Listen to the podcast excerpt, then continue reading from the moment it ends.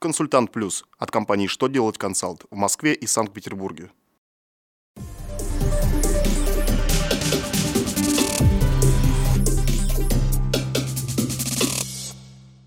Добрый день! На канале «Что делать ТВ» новости. В студии Екатерина Ремезова.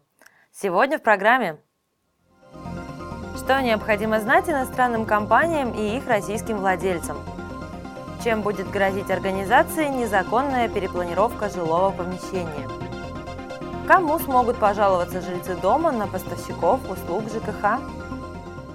Далее о самом главном по порядку. С 1 января 2015 года налоговый кодекс будет дополнен нормами, определяющими особенности налогообложения иностранных компаний и контролирующих их лиц. Нововведения в законодательство признают контролируемыми иностранными компаниями организации, которые не являются налоговыми резидентами Российской Федерации, а лицами их контролирующими считаются резиденты как из числа граждан, так и юридических лиц. При этом на период до 1 января 2016 года доля таких лиц в иностранной компании должна составлять более 50%.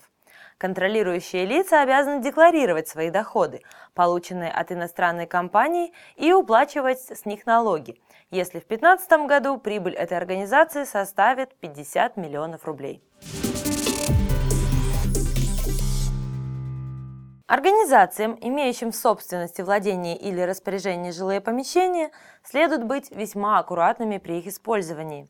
Дело в том, что в Госдуму внесен законопроект, содержащий поправки в статью 7.21 Административного кодекса. В них устанавливаются санкции для должностных лиц и организаций за порчу, самовольную их перепланировку или переустройство, а также использование не по назначению жилых домов и жилых помещений.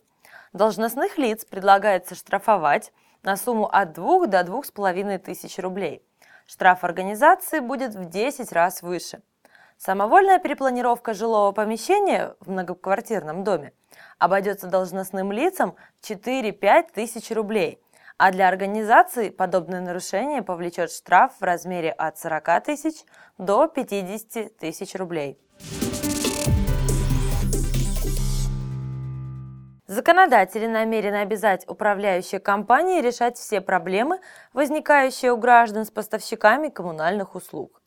В связи с этим они разработали проект поправок в жилищное законодательство. В документе, в частности, отмечается, что управляющая компания должна обеспечивать жильцам дома представление коммунальных услуг и представлять их интересы в случае снижения качества услуг по вине ресурсоснабжающих организаций. Законопроект также обязывает управляющие компании разрешать ситуации, связанные с нарушением порядка расчета оплаты услуг ЖКХ. Авторы документа подчеркнули, что полноценное представление интересов граждан де-факто является обязанностью управленцев. Однако на практике они нередко ей пренебрегают и тем самым нарушают положение договора, заключенного с жильцами дома. На этом у меня вся информация на сегодня. До новых встреч на канале «Что делать ТВ».